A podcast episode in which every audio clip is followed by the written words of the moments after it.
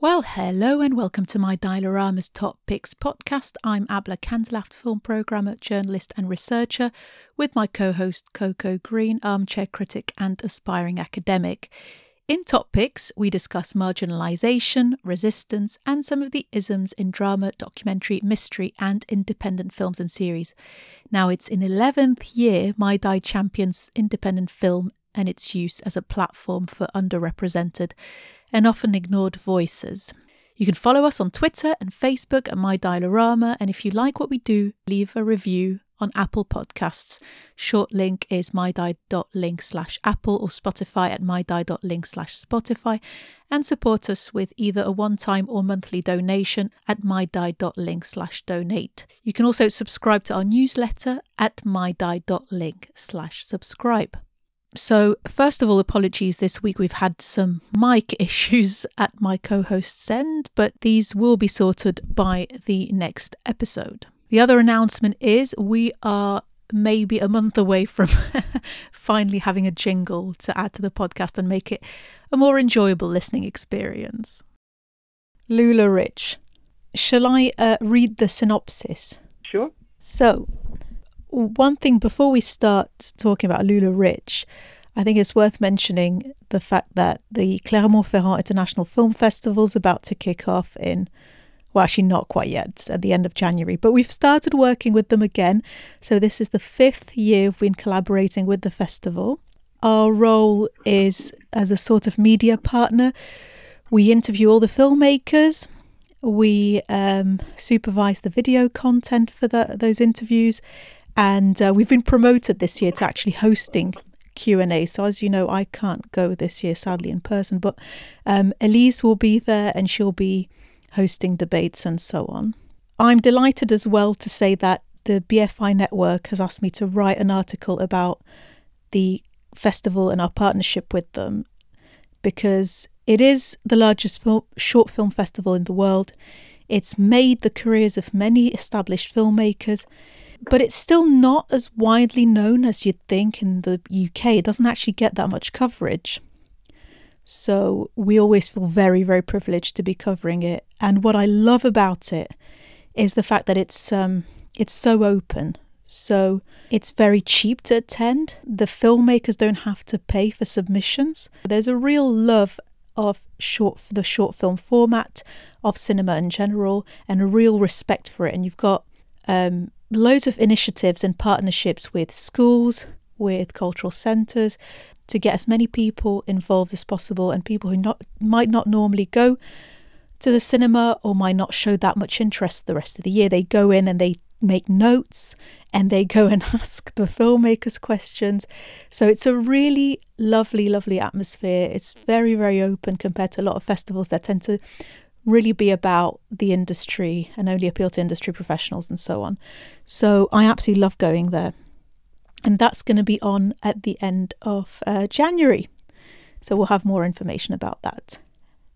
Now, back to the main focus, which is LuLaRich. Uh, would you like me to do the synopsis? Yeah, no, yeah, read the synopsis. Okay, I can't find a decent one, but basically, so LuLaRich is an Amazon Prime documentary about the company LuLaRoe, which is a billion dollar clothing empire that stands accused of misleading thousands of women with their MLM platform, so multi level marketing platform. And uh, it exposes the way the company operates and the way that a lot of people have been completely conned into investing so much in participating in their scheme. You recommended watching it, right? No, you recommended. And you knew about it. the company. No, I knew about the company, but you recommended watching it, and you brought the documentary to my attention, and then we watched it. Oh, okay, fair enough. Yeah. So in the U.S., it's an established company, right? Because I'd never heard of it here. Yes, it is a big company, and it's funny because once the documentary came out, um, I was talking to a friend about it, and she said that she'd been invited to a party before, and she just thought, "What ugly leggings? Why would I want that?" And it's interesting because once they showed the beginnings of it, when they just had the black and the basic colors, I thought, "Oh, I would buy that with the patterns." I don't think I quite got it. So it's certainly a cultural phenomenon. That's what they're famous for. They're really garish, bright but I don't think people think they're good. And it is something about, uh, and one of the talking heads said that it was really the convergence of lots of different things where it became acceptable to run around in casual wear. I don't know if you watch SNL, and I don't. I just occasionally receive clips. And there was one from Yeah, same the highlights. Yes, and there was one from where who's the one? Uh, Tina Fey. She did this whole thing about how she runs around in workout gear, and she was making, you know, it was, the joke was around. I mean, I wouldn't, I wouldn't say just stay at home moms, but just the look for twenty and thirty somethings. You're not working out, but you're running around in athletic wear. How that became a thing, and without that, LuLaRoe couldn't have happened because there was that demand for Yeah. all these different kinds of leggings, which wasn't there before. Because we certainly weren't running around in leggings 10 No. years ago. Were we? No, surely not. Did it come about when everyone started doing yoga? Well, you know, I can't say. But then, no, because the joke was that you're not working out. So, I mean, I suppose, yeah, if you wanted to wear your workout gear around town before you went to work out, that could have been a thing. Yeah, that's the idea. But I mean, you're really into boot camps. Did you ever do that? Run around in your workout clothes before you went to boot camp? Although I guess it was quite early, so that wouldn't have happened. I wasn't doing boot boot camp. I only started doing it when COVID hit and I couldn't leave the house to go to the gym. I, I can't even believe you said that. That is not true. I distinctly remember you inviting me to boot camp because you used to go. What are you saying? Yes, boot camp. I have never been to an actual boot camp. Oh God, yes, I forgot. No, that's true.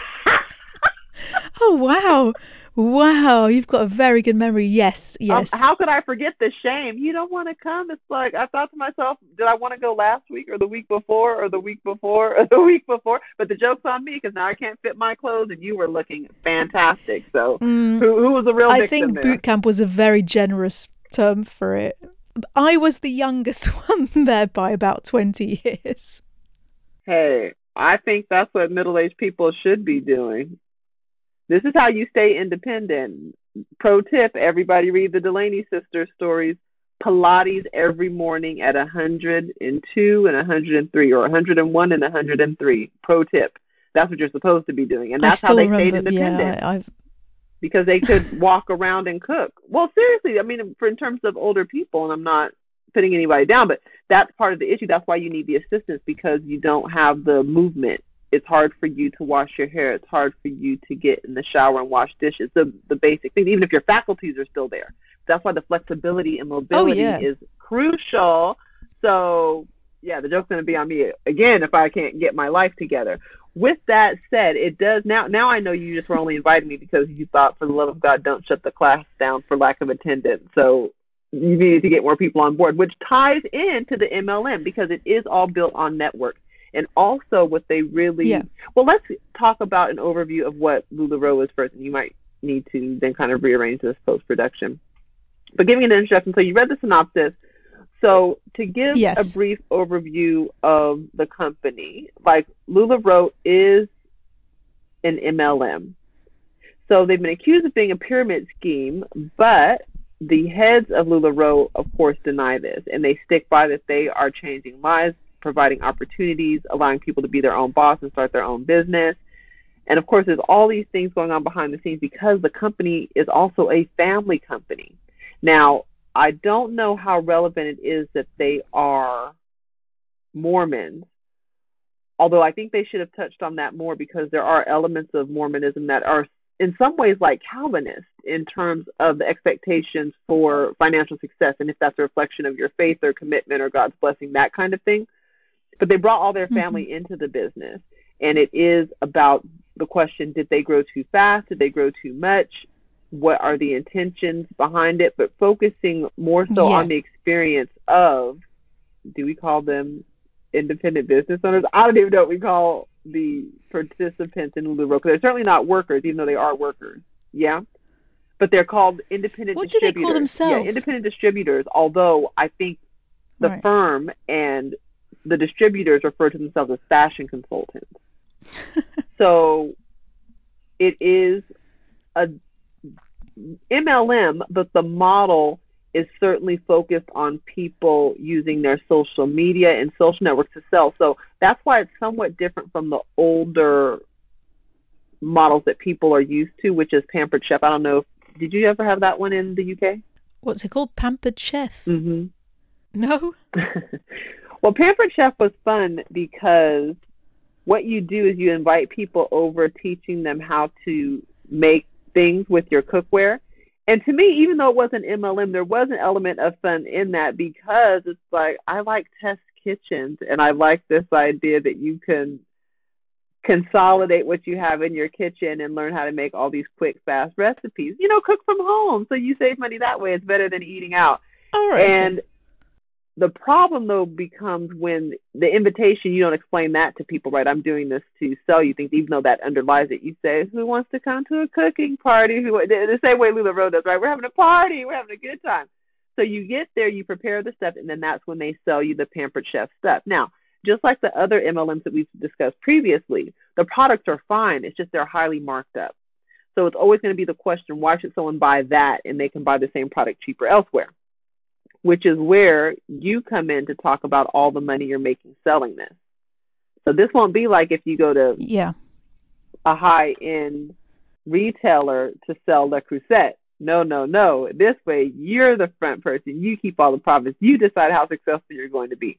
Now, I did have an aunt who sold Pampered Chef, but that's because when you start out as part of your kit, it was some promotion they had where you got something for free. So she was going to break even in terms of the money she put in, but the cookware she got. So she kitted out her kitchen with the pampered chef, and she immediately lost interest. I don't even think I got invited to a party. If anything, the only thing she talked about this was a ice cream scoop she got because what it was was you would hold the ice cream sh- scoop, you know, the normal one, and shake it in your hand, and then it would be warm so that it would be ready to scoop out ice cream, so you didn't have to sit the ice cream out. Uh, yeah, I know, I know the type. Yeah, those are so fun. So she was most excited about that, yeah. but never offered to sell me one, even though she was officially an independent distributor. All of that to say, given the nature of MLMs, right, which is that if you don't get in early, you're not going to make money. This is where a lot of the problems arise. And then, of course, the tactics to keep people involved. And that's where the and the difference with pyramid schemes, right? No, no, that's not the difference with pyramid schemes. Am I right in saying that the difference between the two is one has actual products that they're selling, the other one is selling air. It's not selling anything tangible. Exactly. Okay, and that's when, but then that the line is blurred when the quality of the products they're selling starts to slip massively. So they might as well be selling nothing really. Well, no, the line is blurred because you make the money from recruiting people. You can't make actual money by selling the product. So it's just like the work that you would put right. into selling products would not be worth your time. But what is worth your time is recruiting other people. So that's where it's yeah. But that's why they're not shut down because you do actually sell the leggings. And theoretically, I suppose you could sell a hundred or however many would be required for you to make the money that they're promising. But in practice, one friend will buy one le- pair of leggings from you because she's your friend.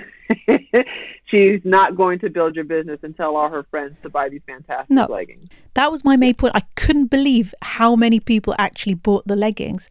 And I and I said this to you. I thought I said, "Is this an American thing?" Because I can't imagine you here flogging leggings to your maximum. You'll you'll sell two. You'll sell two or three to friends who just want to help you out. You cannot sell hundreds of leggings whatever they look like. But see, they didn't. That's just it. I mean, I know they there were some people, and I think they were outliers who told their story of selling out of their stock, but that wasn't typical because most people, what happens, is they would buy all this stock and they couldn't offload it, which is why they came into problems later when they said, "Oh, you can return it," and pe- that was what was keeping people in debt because they had all that inventory, and that's a common thing in MLMs is you're called inventory rich because on paper you bought all mm-hmm. this product and what the assumption is, oh, you bought all this product and sold all your product, but no, you bought all the product and now you're storing it away. As in how to be what was it, how to be a god in southern Florida? Yeah. That was what her husband was doing. Once she went to the woman who she had met his old school teacher, she's like, Do you want your order? She's like, No, I don't have an order. I or she bought something very tiny. She said, No, he he uses my backyard to store his stuff. And she had no idea that stock was even there. But that's the reality. So what is in reality is people have all this stock in their garage, but what's on paper is people have bought all of this from us to sell on as independent distributors. So that's why they yeah. quickly had to get rid of that program because there's no way they could take all that inventory back because then what were they were going to do with? Then that would mean no sales for LuLaRoe. But there were some people who were making money, but ultimately they're making money because they got in early and they have many, many independent distributors under them. Yeah. I'm still impressed that they went anywhere though. you mean because of the way that well, in the early days, that was interesting. The woman was saying how comfortable they were. Like, wow, I've never had a pair of leggings like this. Yeah. And it seems like only later. Uh, and and I don't know how widespread that was because the documentary and others that have talked about this weren't clear about how many people were experiencing the quality issues. Like, was it ten percent? Was it five percent? That was never clear because it it wasn't enough of a problem. Where I mean, even though their numbers were a fraction of what they were, they're still higher than they were at their, um, you know, their sort of big when they were growing, growing, growing their momentum Yeah. point. Yeah, And you know people that have been involved in in in pyram- in, well MLM. in MLMs, yeah, but in LuLaRoe as Yeah. well, right? no, no, okay, no, I do not. And the thing about MLMs too is these are very white things, and it's because they build on social networks. So because we're so segregated in society, your average white person doesn't have black friends anyway. So that isn't something you find as much within black people in the U.S. And then also we're very poor because you saw the entry point to get into LuLaRoe. I was going to say, Black yeah. people- Do you need a minimum? you, you need it, capital, right, to at least buy the stock. Or somewhere to get it. Yeah. um, and yeah, so you don't find as many black people in these things, but no, people who I know, even though yeah, my aunt sold Pampered Chef, but then again, sold really just to get a discount on the Pampered Chef. She had no intention. Like I said, she never even tried to sell me anything. As much fun as we had with that ice cream cube, how hard would it have been for her to say, "Do you want one?" No, never came out of her mouth. Never suggested it. So, but my friend did go to a LuLaRoe party, and she thought, yeah, they were ugly. Like I don't want that. But there's other things I've been invited to from black women, so I, I'm not being totally honest there. But the other kind of MLMs where you do the uh, sex, why am I saying a sex party? The sex toy party. what am I saying? Yeah, where they sell like the pleasure parties. That's what they're called. So I have been invited to multiple of those. But Oh. to me, that also seems a bit weird. I just don't think that's something that should be done in a group. Something's off about that to me.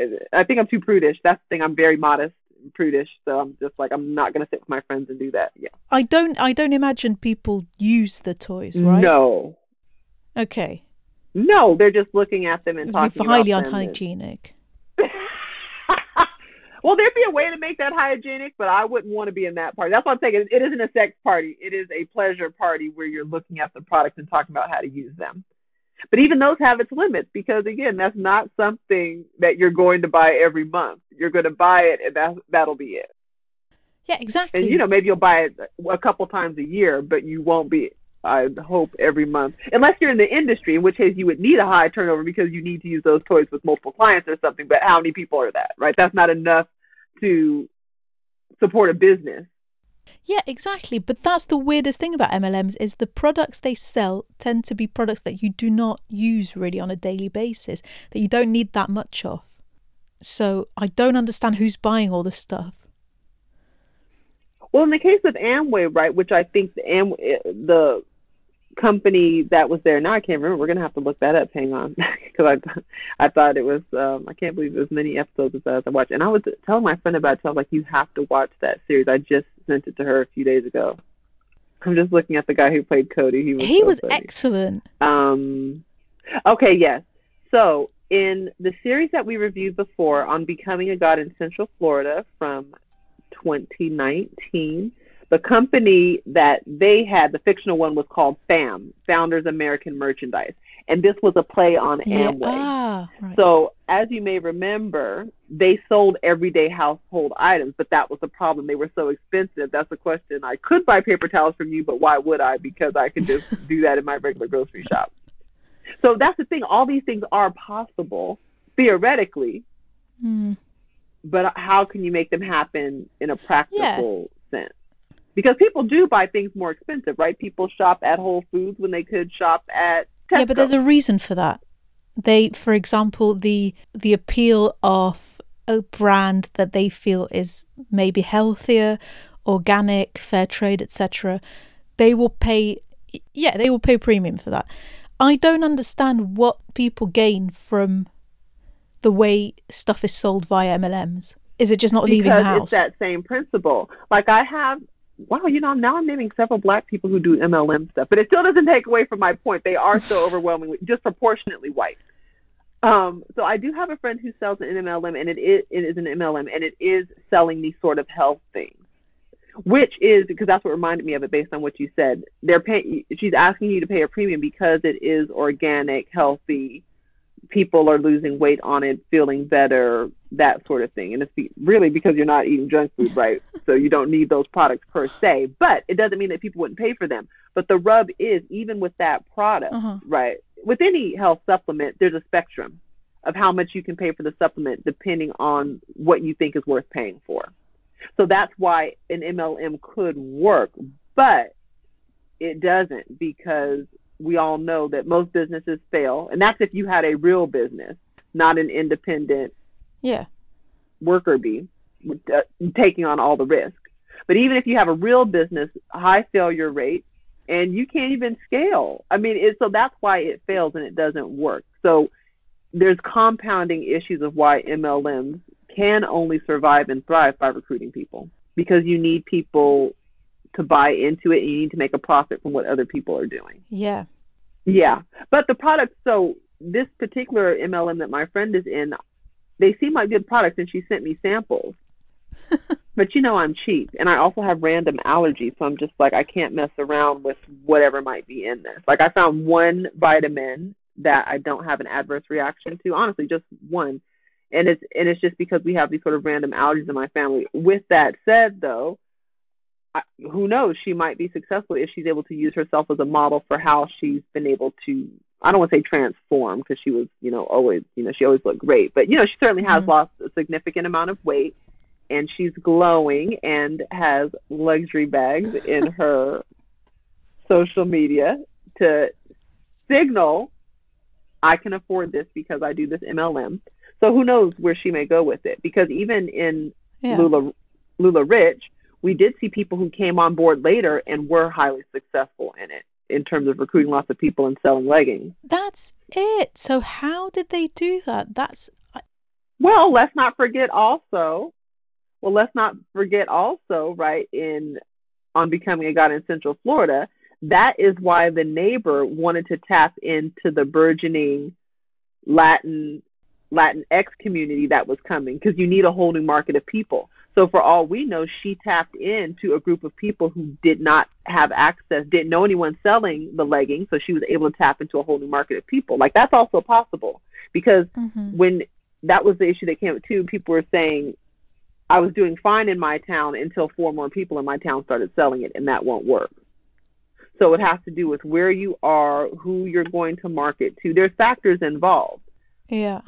The question becomes the woman who came in later was highly successful. Can she create another version of her? And I would think not. And that's that's the key. Like how many of them created someone like them to reach their the income they were getting? Yeah. But they already tell you the numbers. Like for all MLMs, they show you the tiny, you know, the 0.1 percent of people who even make enough to live on. You know, Well, I was surprised there was even one percent to be honest, and that made it appealing point to point me. one, point one. Oh, okay. So what were you saying? Um, what did you make of the couple's um participation in the documentary? They seem to be quite willing willing to share their story. Well, we only saw a couple of people who shared their stories who were doing well, and everyone else had been jilted. And you know how that is. It's almost like that. I don't know if you've heard about that famous retail line that if a customer has a good experience, they tell like seven people, and someone has a bad experience, they tell a hundred. I chalked it up to that.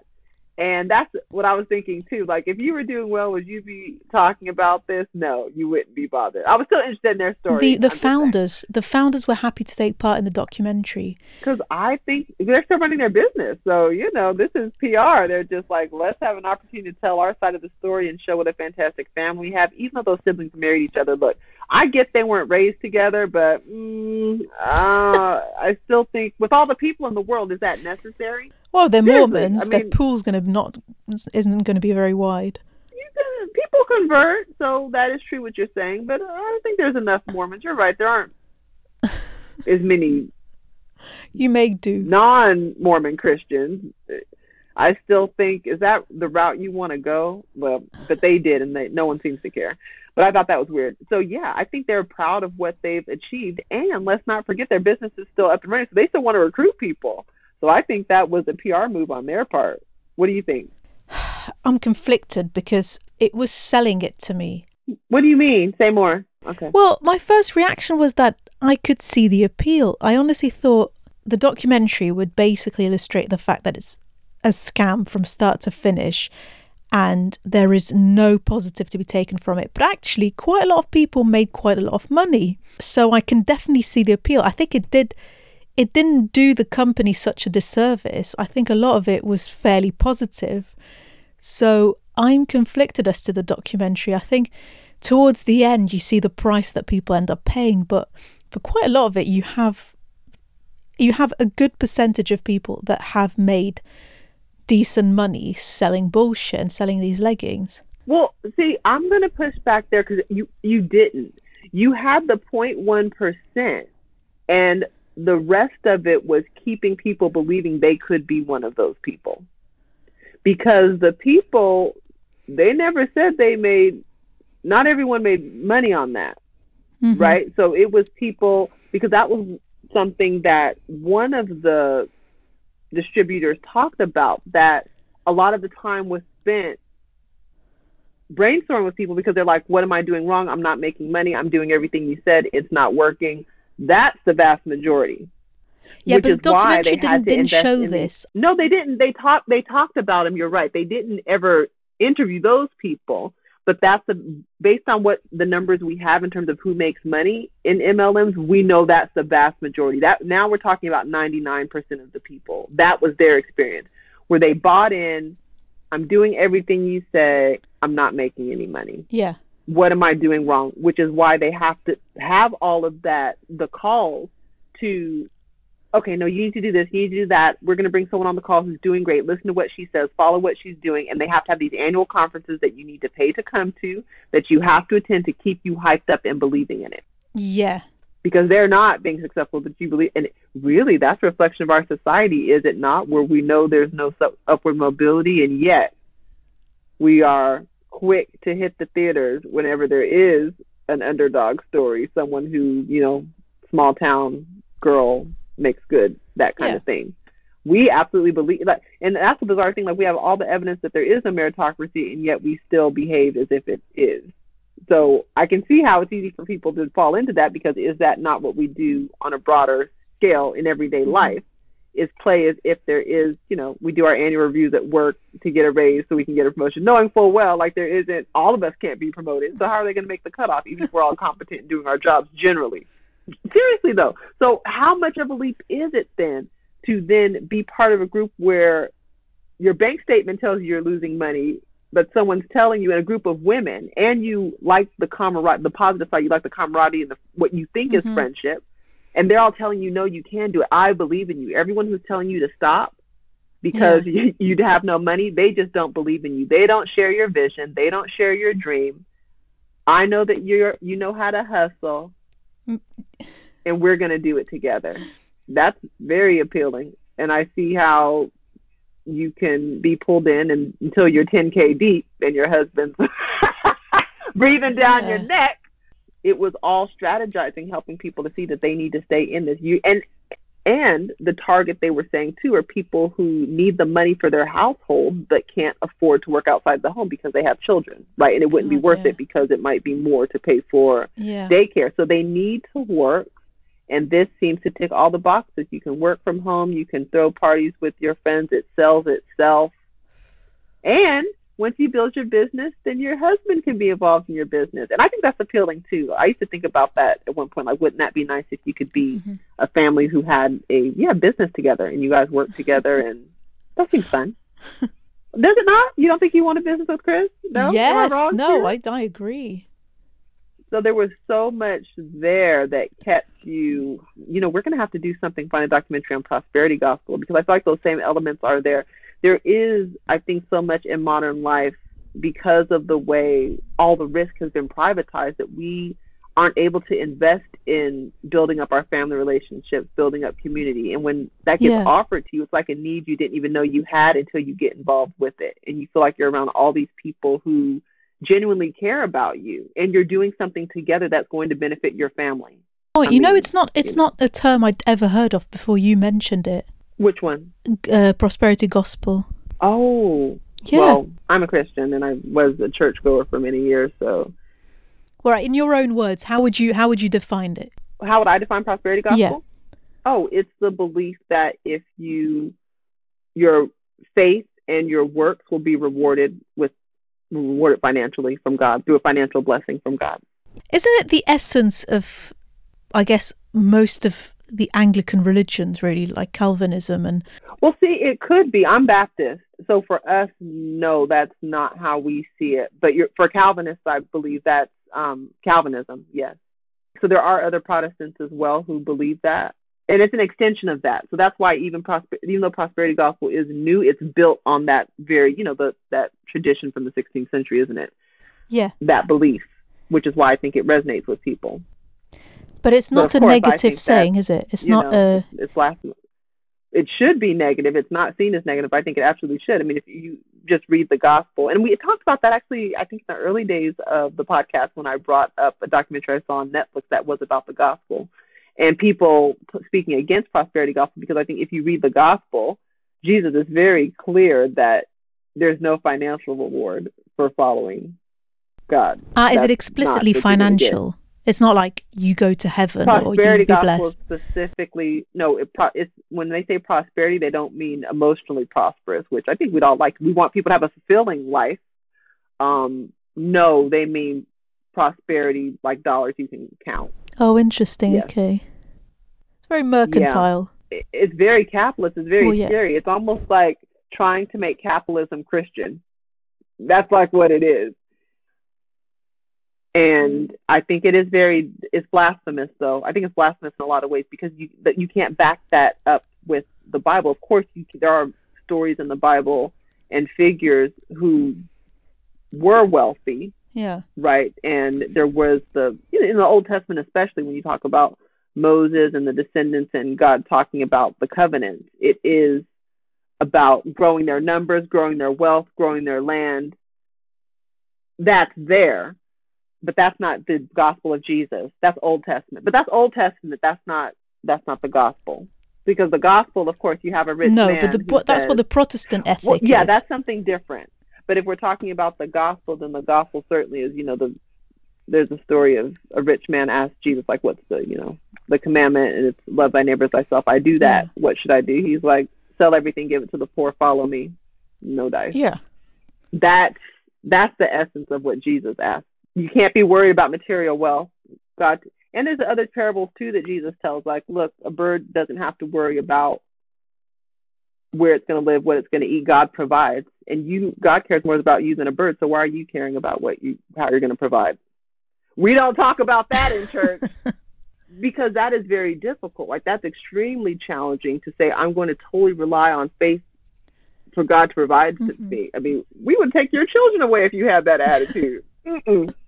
So it becomes like you're saying with the Protestant ethics and how does it fit into that? And I think that was something that was neglected by this documentary to because of course not everyone in there was Mormon, but that Protestant ethic that you're talking about is strong in American culture. Yeah. So it means one thing to Mormons and certainly the other Protestants in general, that's certainly going to resonate that idea that God wants you to be prosperous. And the element of that too, because there is the cultural practice of tithing where you give 10% of your gross, not net. Right. Look, you make more money, you can bless other people with that money. You're not going to keep it all for yourself, you're going to give 10% back. So, what's good for society is for you to be wealthy and prosperous. As you were speaking, I'd forgotten that they were Mormons. That's not an element that I remembered from the documentary. What? Yeah, they talked about it. One of the people um talked about it because he was quoting comparing himself. Yeah, he was comparing himself to the founder of, and that that is wow. That's a bit. That was a bit much. I don't know if Mormons are allowed to do that. I wanted to look that up. Like, are they allowed to say that? I don't think so, but I don't know. And they're still going. That's the surprising thing. But they're being sued, and that's just where they left it. And I also wish too they would have spoken more to legal scholars so we get an understanding of what it is the lawsuits are about and which ones have teeth and which ones don't. Because mm-hmm. you know anyone can bring you can bring a lawsuit. It doesn't mean that it's going anywhere or it will. Yeah, that wasn't made clear. It wasn't made clear basically what exactly they did that had broken the law. Well, they did talk about it with the case in Washington, and I believe that had to do with what we've already mm-hmm. covered that you really make the money by recruiting people. Yeah. And that was the issue.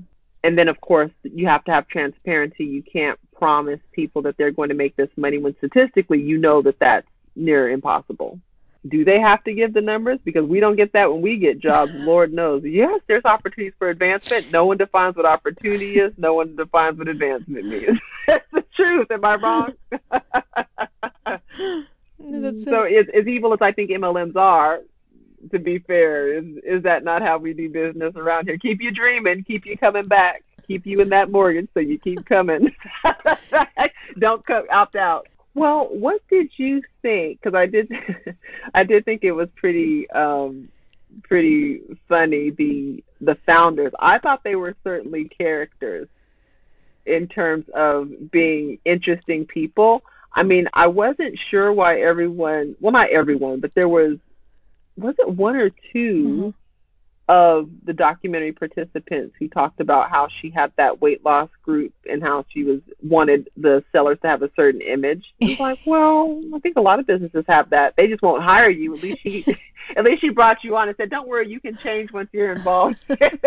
uh, but I think that's also a standard business practice where you, if you want people representing your company, you want them to have, especially in the U.S., as much you know racial discrimination there is. You want people to have a certain look. My aunt mm-hmm. was telling me one time because she went to business school and that she had a friend who wanted to be a consultant, but she's like, he was short. He was never going to get a job as a consultant.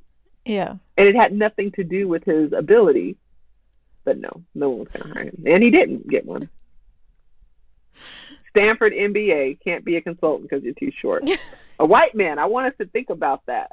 She's she's doing business as usual and she understands that she doesn't want to pay for PR. She wants you to market it. And if you're going to market yeah. it, she's like, you better look like a model.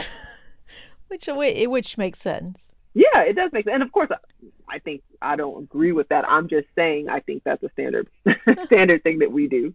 Yeah.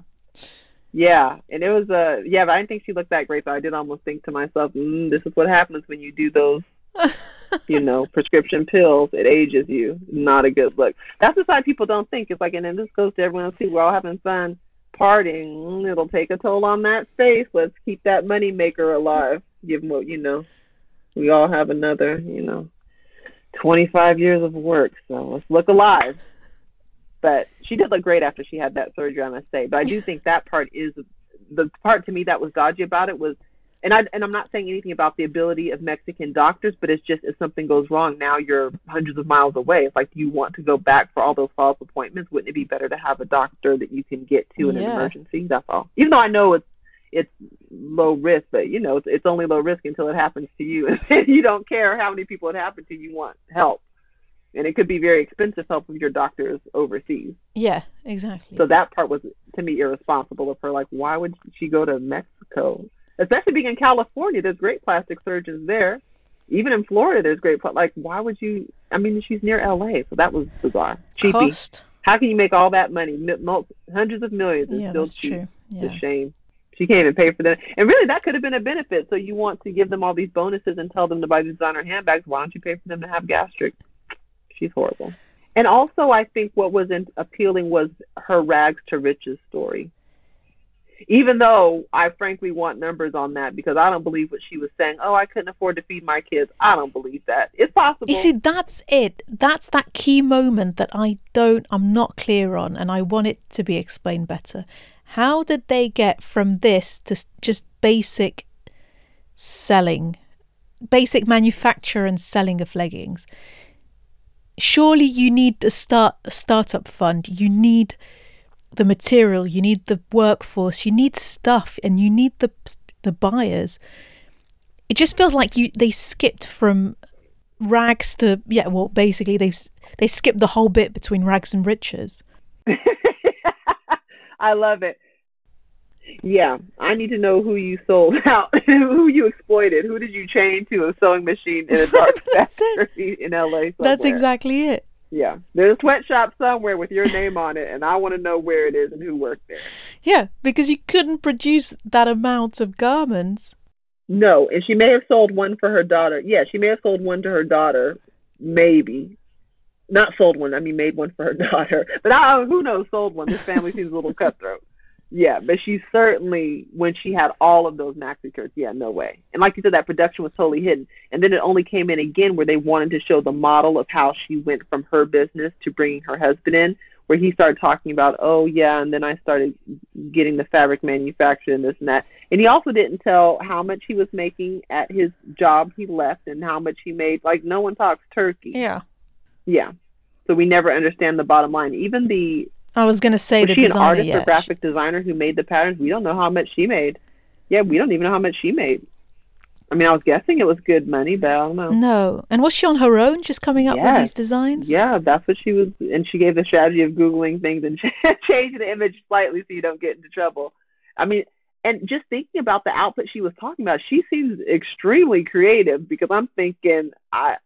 I think I struggle to do three or four a day. I mean, I'm not an artist, of course, but I just think, wow. And she was producing, what Yeah. she say, 20 a day, something crazy.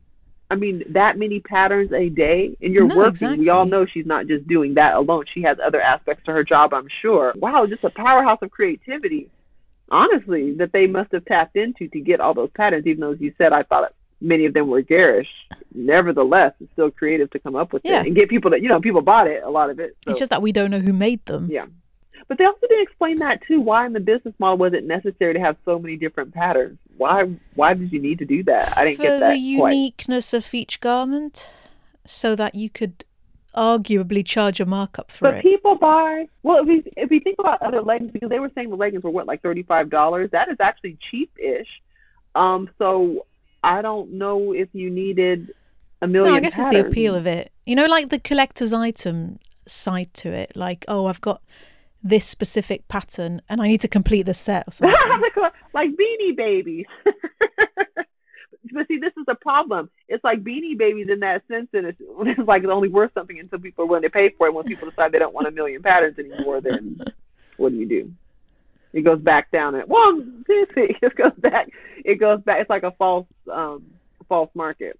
Not a false market, but a um, yeah. I guess it is a, what it's called. Like same with the uh, the tulips. Anyway, so it is one to watch. to kind of uh, round it up, where do you think we are with MLMs? I feel like they've peaked.